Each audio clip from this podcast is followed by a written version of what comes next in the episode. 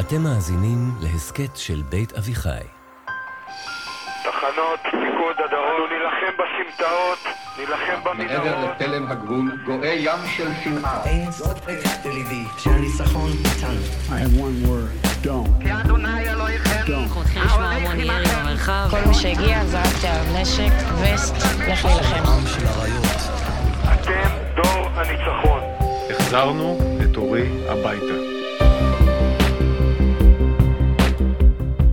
שלום, אני אפרת שפירא רוזנברג ואתן מאזינות ומאזינים למפלגת המחשבות.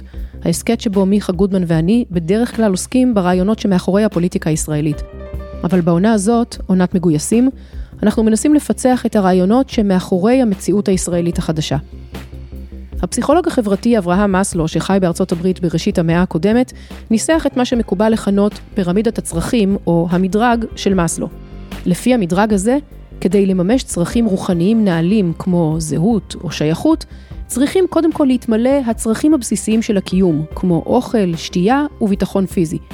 במילים אחרות, לפי מאסלו, קודם כל צריך לשרוד. רק אחר כך אפשר להתחיל לברר מי אנחנו. הקיום קודם לזהות. אבל יחד עם כל שאר הדברים שגילינו בשבעה באוקטובר, המלחמה הזאת מגלה לנו שלפחות לגבי ישראל, מאסלו טעה. מתברר שהפירמידה שלנו הפוכה, ושהעיסוק בשאלה מי אנחנו צריכים להיות, הוא לא פריבילגיה או דיון אליטיסטי שיתקיים אחרי שנשרוד, אלא להפך. אם לא נדע מי אנחנו צריכים להיות, פשוט לא נשרוד. מתברר שהזהות שלנו כישראלים לא רק קודמת לקיום שלנו, היא התנאי לעצם הקיום הזה. שלום מיכה. שלום אפרת. אנחנו כבר כמה פרקים מדברים על המלכוד שיש בקיום של מדינת ישראל כמדינה מערבית במזרח התיכון, דרך המטאפורה של הווילה בג'ונגל. זה מלכוד שנוצר כשמשנים את השאלה. יש השאלה הקונבנציונלית שנשאלת בכל מיני חדרים בישראל, מה צריך לעשות כדי לנצח? איזה כלי נשק להפעיל, איפה להתקיף, את מי להתקיף, מתי נכון להתקיף, שאלות חשובות, חיוניות. זאת לא השאלה שאנחנו שואלים כאן. אנחנו לא שואלים מה צריך לעשות כדי לנצח, אנחנו שואלים מי אנחנו צריכים להיות כדי לנצח. הווילו הג'ונגל, מדינה מערבית או מדינה מזרח תיכונית? ואנחנו כבר כמה פרקים מדברים על המלכוד שיש ב- כן. במטאפורה הזאת. כי זה שאנחנו מדינה מערבית זה מעניק לנו המון המון עוצמה. כל הטכנולוגיה המערבית והאמביציה המערבית, כל זה מייצר כלי נשק מתקדמים ומפקדים יצירתיים וכל ה... זה מעניק לנו עוצמה. אבל אותם החיים המערביים עצמם מדללים לנו את החוסן. רק נזכיר, ניסחנו את זה במשפט ישראלי אחד, עוצמה זה היכולת שלנו להחטיף. זה כל הכלי נשק שלנו והחשיבה האסטרטגית שלנו, וכל הברכות של המערב, הם מגבירים את היכולת שלנו להחטיף לאויבים שלנו. חוסן זה לא היכולת שלנו להחטיף. חוסן זה היכולת שלנו לחטוף. לחטוף מכות, לספוג אבדות, ולעמוד על הרגליים, ולהמשיך לחתור למגע, ולהמשיך להילחם. כדי לנצח אנחנו צריכים גם עוצמה, גם חוסן, אבל עסקת החליפין שמציע לנו המערב, המערב זה מכונה שמייצרת עוצמה, אבל מדללת את החוסן. ולכן אנחנו הגדרנו את המלכוד הזה במשפט אחד, שאומר שאם לא נהיה מערביים, אנחנו פשוט נפסיד. אבל אם נהיה מערביים, אנחנו מאוד נתקשה לנצח. לא נוכל לנצח. כן, וזה המלכוד. וזה המלכוד, אבל כל המלכוד הזה מבוסס על הנחה שלא בטוח שהיא נכונה. כל המלכוד מבוסס על ההנחה שזה בינארי. אתה רק יכול להיות דבר אחד, אז מה אתה תהיה? הווילו או הג'ונגל? מערבי או מזרחי? עוצמה או חוסן? אתה רק יכול להיות דבר אחד. עכשיו, מי שהולך איתנו כבר uh, כמה עונות וכמה פרקים, אז כבר מכיר אותנו ויודע שאנחנו לא חובבי בינאריות. ומי שמבין את ישראל ואת הישראליות, יודע שכל הפרויקט הישראלי במידה רבה זה ניסיון לשבור את הבינאריות הזאת. הפרויקט הישראלי זה ניסיון להיות פרויקט שמנפץ את הבינאריות הזאת, כי המודל הישראלי הוא מודל היברידי. אולי אנחנו לא מתארים כאן את כל הישראלים, אבל הרבה מאוד ישראלים הם טיפוסים טיפה משונים. כי בניגוד להרבה אנשים בהרבה מקומות והרבה תרבויות בעולם, ישראלים חיים בבית, לא בתרבות אחת, אלא בשתי תרבויות. תרבות אחת כשם קוד התרבות המערבית. ותרבות זה כמו מערכת אקלימית שאנחנו נושמים את האוויר שלה אל תוך הנפש שלנו והיא מעצבת את האישיות שלנו. זאת מערכת אקלימית דחוסה בערכים. והעולם המערבי הוא מלא בערכים. של אינדיבידואליזם וליברליזם ופלורליזם ואמביציה ומימוש עצמי. ואין ספק שמרבית הישראלים חיים בתוך ה ecosystem הזה. גיבורי התרבות שלהם זה אנשים שהצליחו, ישראלים לא רוצים שיגידו להם מה לעשות, הם רוצים להגן על האוטונומיה שלהם, הם מאוד אמביציוזים, הם רוצים להגשים את החלומות שלהם. ישראלים נושמים לריאות את האוויר של התרבות המערבית, וזה מייצר אצלם מערכת הפעלה רגשית אינדיבידואליסטית, מלאת אמביציה. מלאת מימוש עצמי. כן, במובן הזה, מבחינה תרבותית, אנחנו באמת מערבים על מלא. זאת אומרת, אנחנו, כמו כל האנשים במערב, גיבורי התרבות הם ביל גייטס ומרק צוקרברג ולא יודעת, כל העולם ההוא, וגם יש לנו את הגיבורים המקומיים שלנו, את, לא יודעת, אני יודעת, אמנון שעשוע, גיל כן. כל מיני... ולא במקרה, נכון, הם מייצגים את מה שישראלי מבקש לחלום, מבקש להיות. מישהו שהצליח.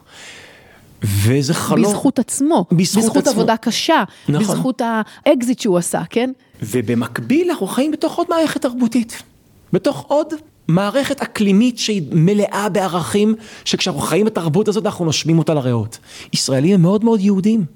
הכוונה היא לא יהדות כדת ולא מערכת הלכתית ולא חוקים, אלא מערכת בלתי נראית. אגב, כמו האוויר, אנחנו לא רואים את האוויר שאנחנו נושמים. כן, היהדות הזאת היא בעצם אומרת שמרבית הישראלים נפגשים בשישי בערב לארוחת שישי. נכון. וכל הסקרים מראים שמרבית החברה היהודית יושבת בערב ראש השנה לארוחה משפחתית ובליל הסדר, כן? זאת אומרת, במובן הזה... ארץ ישראל והשפה העברית ולוח השנה העברי ו...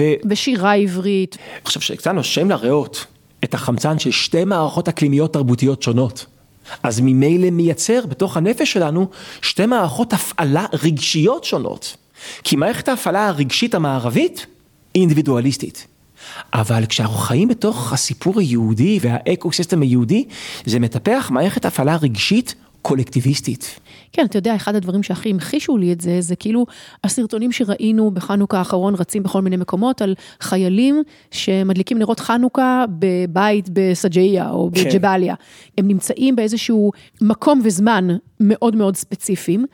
אבל אה, שרים ביחד, ולא משנה, דתיים, חילונים, וזה לא היה אירוע של הדתה, אלא זה היה אירוע תרבותי, שהם שרים ביחד על הניסים ועל הנפלאות ועל התשועות ועל המלחמות. ועל המלחמות. שעשית לאבותינו בימים ההם, בזמן הזה, ואתה רואה שבתודעה שלהם, הם ב-2023 או 24 כבר, אם זה היה כבר אחרי, בג'באליה, נמצאים בתודעה שהם נקודה על ציר הזמן, יחד עם המכבים במודיעין, או אני לא יודעת איפה, לפני 2,200 שנה. אמרת דתה, אני רוצה רגע לפרש מה שאמרת. החוויה שלנו כמי שצפו בהם, ושל החיילים עצמם, בכלל החוויה הישראלית כשמדליקים נרות חנוכה, עבור מרבית הישראלים, זה לא פעולה של צייתנות. חלק כן, כאילו יש חוק, הלכה, יש להדליק נרות חנוכה, ואני שומר חוק ומציית להלכה ומדליק נרות חנוכה. כן, אני לא חושבת שהחיילים האלה נורא עניין אותם, אם הם כזה שמו את זה על עדן החלון, לא נראה לי שהיה שם בכלל עדן חלון, ופרסום הנס, ואם זה דלק חצי שעה, וכל העניינים זה לא ההלכתיים. הלב הפועם כן. של החוויה, זה לא פעולה של צייתנות, זה פעולה של השתייכות. צייתנות שאני מציית לחוק. השתייכות שמרגיש שייך לסיפור. סיפור שהוא גדול ממני. וזה המובן של ecosystem יהודי. זאת הזמנה להיות חלק מסיפור שהוא גדול ממך. זה סיפור לא פרטי שלך, אלא זה סיפור של הקבוצה שלך. וברגע שאני מרגיש שייך לסיפור היהודי, זה אומר שאני מרגיש שייך לקבוצה, שהסיפור של הקבוצה הוא הסיפור שלי, על המלחמות שעשית לאבותינו בימים ההם, בזמן הזה, זאת אומרת שכרגע אני לא מגשים את השאיפות, האמביציות הפרטיות והאישיות שלי, זאת אומרת שאני עכשיו משתייך לסיפור שהוא גדול ממני, והגיבורים של הסיפור הזה זה המכבים והלוחמים של גדוד 13 בגולני, שכאן ועכשיו, כולם חלק מסיפור שהוא גדול מאיתנו. אז אם אפשר רגע לזקק את זה, שאנחנו חיים בתוך ecosystem מערבי, זה ecosystem שמטפח בנו אמביציה אינדיבידואליסטית. כשאנחנו חיים בתוך ה ecosystem היהודי, זה מערכת תרבותית שמטפחת בתוכנו נטיות קולקטיביסטיות, שהשתייך למשהו שהוא גדול מאיתנו. תארי לך, אני מדמיין את זה ככה, שאם היינו לוקחים דגימת דם של מחזור הדם האידיאולוגי של הרבה ישראלים. של ישראלי ממוצע, אני חושבת. כן. אז כשלוקחים דגימת דם לא מטאפורית, ממשית, אז אתה מקבל כמה כולסטרול טוב יש לך וכמה כולסטרול רע יש לך וכמה סוכר, נכון? ויש נורמה, נכון? יש איזה טווח של נורמה שהערכים צריכים להיות בתוכם כדי להגיד שאתה בריא. בריא. כן, אם ניקח דגימת דם מאדם מערבי, לצורך העניין, בצפון אמריקה או במערב אירופה, אז דגימת דם של איזה צרפתי בריא, אה, או אמריקאי בריא, תיתן מנות גדולות של אינדיבידואליזם, ומנות קטנות מאוד של קולקטיביזם. נכון. זה אדם מערבי בריא. ואם ניקח דגימת דם של אדם מזרח תיכוני, או, או שייך לאיזושהי חברה... כמו סין של מאו, כן. או רוסיה של סטלין. או סוריה, או איראנית, שהוא תחת ההשפעה מהפנטה של המהפכה האסלאמית בימי חומני. כן, אז אדם בריא במרכאות כזה, דגימת הדם שלו תראה מינונים... המון קולקטיביזם, ומעט מאוד אינדיבידואליזם. ומעט מאוד אינדיבידואליזם. אבל אם ניקח דגימת דם מישראלי או ישראלית בריאים, אז דגימת הדם תיראה אחרת לגמרי. בגלל שהחיים בשתי מערכות תרבותיות שונות מייצר שתי מערכות הפעלה רגשיות מקבילות.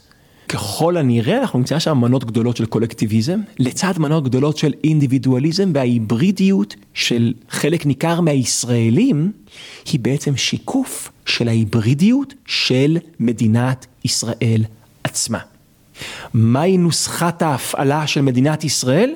יהודית ודמוקרטית. מדינה יהודית ודמוקרטית. בואי נפרק את הנוסחה ההיברידית הזאת. כשאנחנו אומרים דמוקרטית, למה אנחנו מתכוונים? בדיוק לזה. בהיבטים מסוימים, כשאומרים את המילה דמוקרטית, מתכוונים למצוות של הדמוקרטיה, כן? נכון. אה, להצביע בבחירות, הפרדת רשויות, אה, כל הדבר הזה. שזה חשוב. ההיבטים המשטריים של המונח דמוקרטיה, שהתייחסנו אליהם כמעט בעונה שלמה, כמעט 20 פרקים. פרקים. דיברנו על ההיבטים המשטריים של המילה דמוקרטיה, אבל למילה הזאת יש גם היבטים תרבותיים, תרבות רחבים יותר. דמוקרטית זה תרבות פלורליסטית, ליברלית, שבלב שלה היחיד. הלב הפועם, ה-DNA של דמוקרטיה זה אינדיבידואליזם. האינדיבידואליזם זה העמוד שעליו כל הדמוקרטיה עומדת. בגלל שבלי אינדיבידואליזם, אז אין את הרעיון שליחיד יש אוטונומיה שממשלה לא מתערבת לו, ובלי אינדיבידואליזם אין את הרעיון שכל יחיד יכול לבחור את הממשלה שלו בעצמו. איך אומרים האמריקאים? Life, liberty and the pursuit of happiness. של מי? של הפרט, של הפרט. שכל אחד יהיה לו זכות לחיים, לחירות ולרדוף אחרי האושר. יהדות זה הרבה דברים. אבל בנוסחה ההיברידית יהודית ודמוקרטית, הכוונה היא איננה יהדות כדת. כן, גם במובן הזה אנחנו לא מתכוונים למצוות במרכאות של היהדות. כי מדינת ישראל היא מדינה יהודית לא במובן הזה שהיא מדינת הוותיקן של הדת היהודית, אלא היא מדינת הלאום של העם היהודי. זאת אומרת, המושג יהודית ביהודית ודמוקרטית זה ההשתייכות שלי לקבוצה, ולקבוצה הזאת יש סיפור, וממילא הסיפור של הקבוצה הוא הסיפור הפרטי והאישי שלי. זה יהודית. יהודית זה קולקטיביזם, זה להיות חלק ממשהו שגדול ממך. דמוקרטית, הלב הפועם שלו זה אינדיבידואליזם. עכשיו אפרת, כל הרעיון הזה שהישראליות היא היברידית, ומכיוון שאנחנו היברידים, אז אנחנו יכולים להשתחרר מהמלכוד. מה אתה, וילה או ג'ונגל? הישראליות היא היברידית. במובן הזה שהיא מאפשרת להיות גם וילה וגם ג'ונגל, כי אמרנו וילה במובן של עוצמה, התכוונו לאינדיבידואליזם. וכשאמרנו ג'ונגל במובן של חוסן, התכוונו ליכולת שלך לחיות בטווחי זמן ארוכים ולא עכשוויסטים. כשאמרת על ההדלקת נרות בג'באליה או בסג'איה, שהם אמרו על המלחמות שעשית לאבותינו בימים ההם, בזמן הזה, מה הם בעצם אותתו לנו? מה הם בעצם אותתו לעצמם? הם אמרו אנחנו שייכים לסיפור שהוא גדול מהחיים שלנו, שבו העבר הרחוק הוא רלוונטי אלינו, גם אם הוא לא קרה רק אתמול. ולא רק זה, גם העתיד שאנחנו חושבים עליו הוא, אתה יודע, יש את ה... עם הנצח לא מפחד נכון. מדרך ארוכה. ממילא העתיד הרחוק הוא רלוונטי עבורנו גם אם הוא לא קורה מחר. זאת אומרת, בתור אינדיבידואל אני חי בטווחי זמן קצרים, אני צריך סיפוקים מיידיים למעמד שלי. בתור קולקטיב אני חי בטווחי זמן רחוקים, לכן הקולקטיביות נותנת את האורך רוח, את הסבלנות, שהוא אחד המרכיבים הכי חשובים בחוסן הלאומי שלנו. הקולקטיביזם זה גם כן מה שמאפשר לספוג אבדות, בגלל שזה נכון שכל יחיד הוא עולם ומולו, אבל הוא גם כן חלק מעולם שהוא גדול ממנו. וזה גם כן העולם שמטפח הקרבה עצמית ולא מימוש עצמי, במילים אחרות, כל המרכיבים של חוסן שאין בווילה ויש בג'ונגל, יש בה יהודית ואין בה דמוקרטית. הנוסחה ההיברידית של ישראל, יהודית ודמוקרטית, שמייצגת אולי את ההיברידיות הנפשית של הרבה ישראלים, גם אינדיבידואליסטים וגם קולקטיביסטים, זו הנוסחה שמאפשרת לישראלים, כשהם שואלים מי אנחנו צריכים להיות כדי לנצח, לא להיות במלכוד, אלא לטפח, בגלל שאנחנו גם יהודים וגם דמוקרטים, יש בנו לפחות את האפשרות לטפח גם עוצמה וגם חוסן.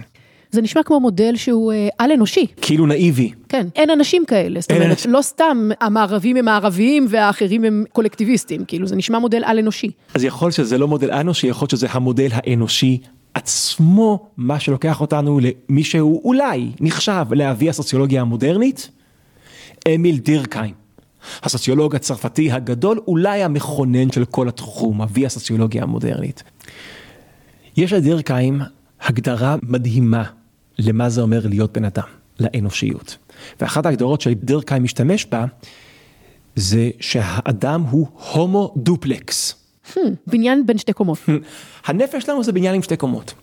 עכשיו, כל קומה מאכלסת סוגים שונים של אמוציות, של רגשות. בקומה אחת, נקרא לזה הקומה הראשונה, שם נמצאים כל הפחדים שלנו, והיצרים שלנו, והשאיפות שלנו, והחלומות שלנו, כל הרגשות האנוכיים, האינדיבידואליסטיים שלנו, שאנחנו רואים אותם, אנחנו אומרים, היי, זה רגשות שלנו, זה החלום שלי, זה הפחד שלי, זה היצר שלי, זה הקומה הראשונה. אבל יש עוד קומה בנפש, והיא מאוכלסת לא בחלומות הפרטיים שלי, אלא בחלומות של הקבוצה שלי, של העם שלי. זה הקומה הקולקטיביסטית והיא מלאה ברגשות קולקטיביסטיים כמו פטריוטיות, נאמנות, השתייכות, רגשות נעלים, רגשות שדרקהיים של עצמו קומה שנייה. מגדיר אותם כרגשות שמנפצות, משחררות אותך מהכלא של האנוכיות שלך. העניין אומר דרקהיים שכל הרגשות של הקומה השנייה הם לא רגשות שהם זמינים או נגישים לכל אחד מאיתנו כל הזמן. אנחנו מכירים את הרגע הזה שאתה חלק מקבוצה, מקולקטיב, לפעמים זה אפילו סתם במופע רוק, או במשחק כדורגל. שאתה לרגע אחד לא מרגיש עצמך, אתה מרגיש חלק מקבוצה, חלק מקולקטיב, ואז פתאום שוטפים אותנו רגשות שביום יום לא נגישים לנו, לא זמינים לנו, הם נמצאים רק בקומה השנייה, של רגשות קולקטיביים. ואני מבין את דירקהיים כך, להיות בן אדם זה יכול לנוע בגמישות ובחופשיות בין שתי הקומות. בין מערכת ההפעלה הרגשית האינדיבידואליסטית שלי, לבין מערכת ההפעלה הרגשית שחיה בדו-קיום ובמקביל למערכת ההפעלה האינדיבידואליסטית, מערכת הפעלה רגשית קולקטיביסטית שבתוכי, שמפעילה אותי. זאת אומרת, יש אנשים או אומות שחיות רק בקומה הראשונה, ויש אומות שחיות רק בקומה השנייה. אתה יודע, אני מדמיינת את זה כבית של שתי קומות, שיש בו מעלית. אז יש אומות שהמעלית פשוט נעצרת בקומה הראשונה, והיא לא נגישה, נכון? צריך כרטיס בשביל לעלות לקומה השנייה, כן. או מפתח, ואין לך את המפתח, אתה פשוט כן. לא מצליח לעלות כן. לקומה השנייה. לעומת זאת, יש אומות שהמצב הוא הפוך. אתה מכיר את הבתים האלה שמישהו גר בקומה העליונה, והוא כבר קשה לו לעלות ברגל, והוא רוצה לעשות מעלית, ואז השכנים לא מוכנים לשתף עם זה אז פעולה. זה מדלג ישר אז לשנייה. הוא בונה מעלית ורק לו יש את המפתח, רק הוא יכול לעלות במעלית. אז המעלית מדלגת על כל הקומות ועולה רק לקומה השנייה. זה מטאפורה מדהימה מה שאת אומרת, כי דרקהיים באמת אומר שמי שבשפה שלך נעול רק בקומה הראשונה, וחווה רק רגשות אינדיבידואליסטיים, האנוכיים שלו, כלומר, הקומה השנייה נעולה לו, הוא לא מצליח כן. להגיע אליה. אז תרבויות כאלה, תרבויות שמטפחות רק השתייכות לקומה הראשונה, רק אינדיבידואליזם, הם תרבויות שבהם הקשרים שבין בני אדם לקבוצה שלהם, לקהילה שלהם, ככל שהקשרים הללו הם חלשים יותר, כך באותו מקום, באותה חברה, יש יותר ריקנות ובדידות ודיכאון, ועל פי דרקהיים יש שם זינוק באובדנות. שזו תובנה מדהימה, בגלל שדרקהיים חי במאה ה-19, הוא עוד לא הכיר את העולם המערבי על סטרואידים שאנחנו חיים בו היום, שהמחלה הכי גדולה שלו זה הבדידות והניכור והדיכאון והחרדה והאובדנות. נכון, ג'ונתן הייט טוען שהרבה מחקר שהגיע במאה, מאה חמישים שנה אחרי דרקהיים, מוכיח את האינטואיציה של דרקהיים. חיים בתוך הכלא של האמביציות הפרטיות והאנושיות והאנוכיות שלנו, הם חיים לא מלאים, מדכאים. וקהילות כאלה הן קהילות שיש שם אחוז גבוה יותר של אובדנות, אבל יש גם את תמונת הראי של התמונה הזאת. ציוויליזציות שמטפחות רק קולקטיביזם, אלה שעולים ישר לקומה השנייה. שמדכאים את היחיד, שמכבים את הרגשות שלך, ששודדים ממך את הזכויות שלך, שפוגעים באוטונומיה שלך כיחיד. חברות קולקטיביסטיות כמו סין של מאו ורוסיה של סטלין וחברות פונדמנטליסטיות כמו חברות איראניות, זאת אומרת, הנוסחה ההיברידית של ישראל היא בעצם הזמנה להיות ישראלי זה לא להתבדל מהאנושיות, אלא זה לחוות בצורה מלאה את האנושיות. יהודית ודמוקרטית זה הזמנה לחיות את האנושיות שלנו על שתי הקומות שלה בצורה מלאה. זה לא אומר שאין מתח בין הקומות. יש מתח בין הקומות. וזה לא אומר שהיהודית והדמוקרטית זה מסתדר. לא, לא, יש מתח. ואכן במשך תשעה חודשים, בכל תקופת המריבה הלאומית הגדולה והקשה שניהלנו לפני המלחמה, במידה רבה היו כמה רגעים שזה הרגיש כאילו שמנסים לפרק את ההיברידיות שלנו. או לשכנע אותנו שהסתירה הזאת היא בלתי ניתנת לגישור, זאת אומרת שיש מלחמה בין הקומה הראשונה לבין הקומה השנייה. כאילו שישראל היהודית והדמוקרטית צריכה להפוך לישראל הדמוקרטית נגד ישראל היהודית, או ישראל היהודית נגד ישראל הדמוקרטית, וזה נכון, זה קשה להחזיק את המתח הזה. אבל אומר דרקהיים, המתח הזה בין קולקטיביזם לאינדיבידואליזם, שמגולם במקרה שלנו המתח בין יהודית לבין דמוקרטית, זה לא מתח שאנחנו צריכים להכריע אותו, זה לא מתח שאנחנו צריכים לשבור אותו, זה מתח שאנחנו צריכים לקיים אותו. זה לא רק לחיות חיים ישראלים מלאים, מסתבר שזה לחיות חיים אנושיים מלאים. אבל פה אנחנו רגע שמים בצד את השאיפה לחיות חיים אנושיים מלאים, ונחזור רגע למלכוד שאיתו יצאנו לדרך, בגלל ש...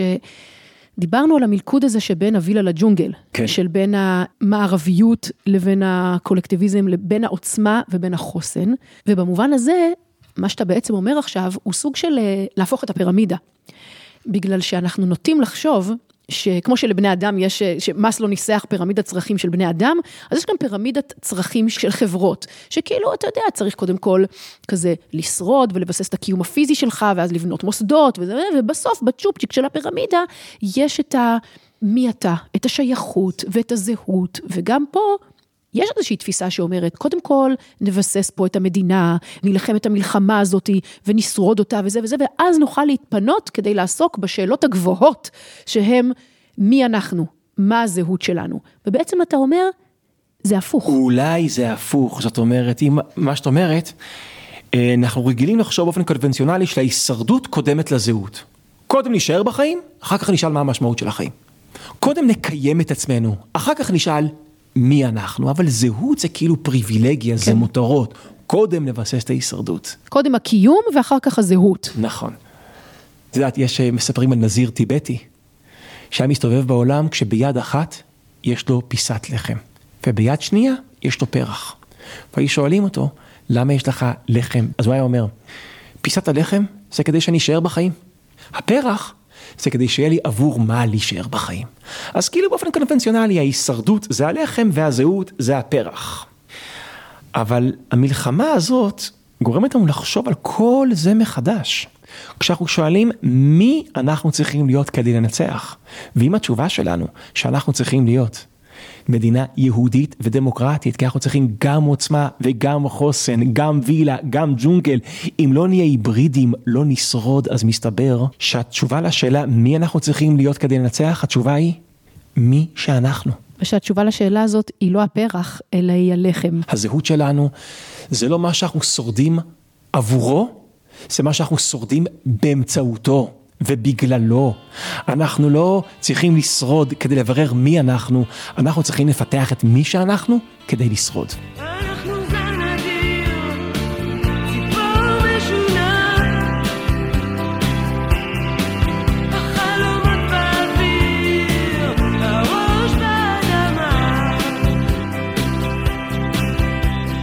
אני אפרת שפירא רוזנברג, וזה היה עוד פרק בעונת מגויסים של מפלגת המחשבות. תודה לניר לייסט ולאור שמיר האורחים, לאייל לויט ולשחר מונטלק על ההפקה, ולמתן חיים ולניבה גולדברג מצוות הדיגיטל. אפשר להשלים את כל העונות הקודמות של מפלגת המחשבות, וגם לשמוע תכנים נוספים, באתר בית אביחי ובכל יישומוני ההסכתים.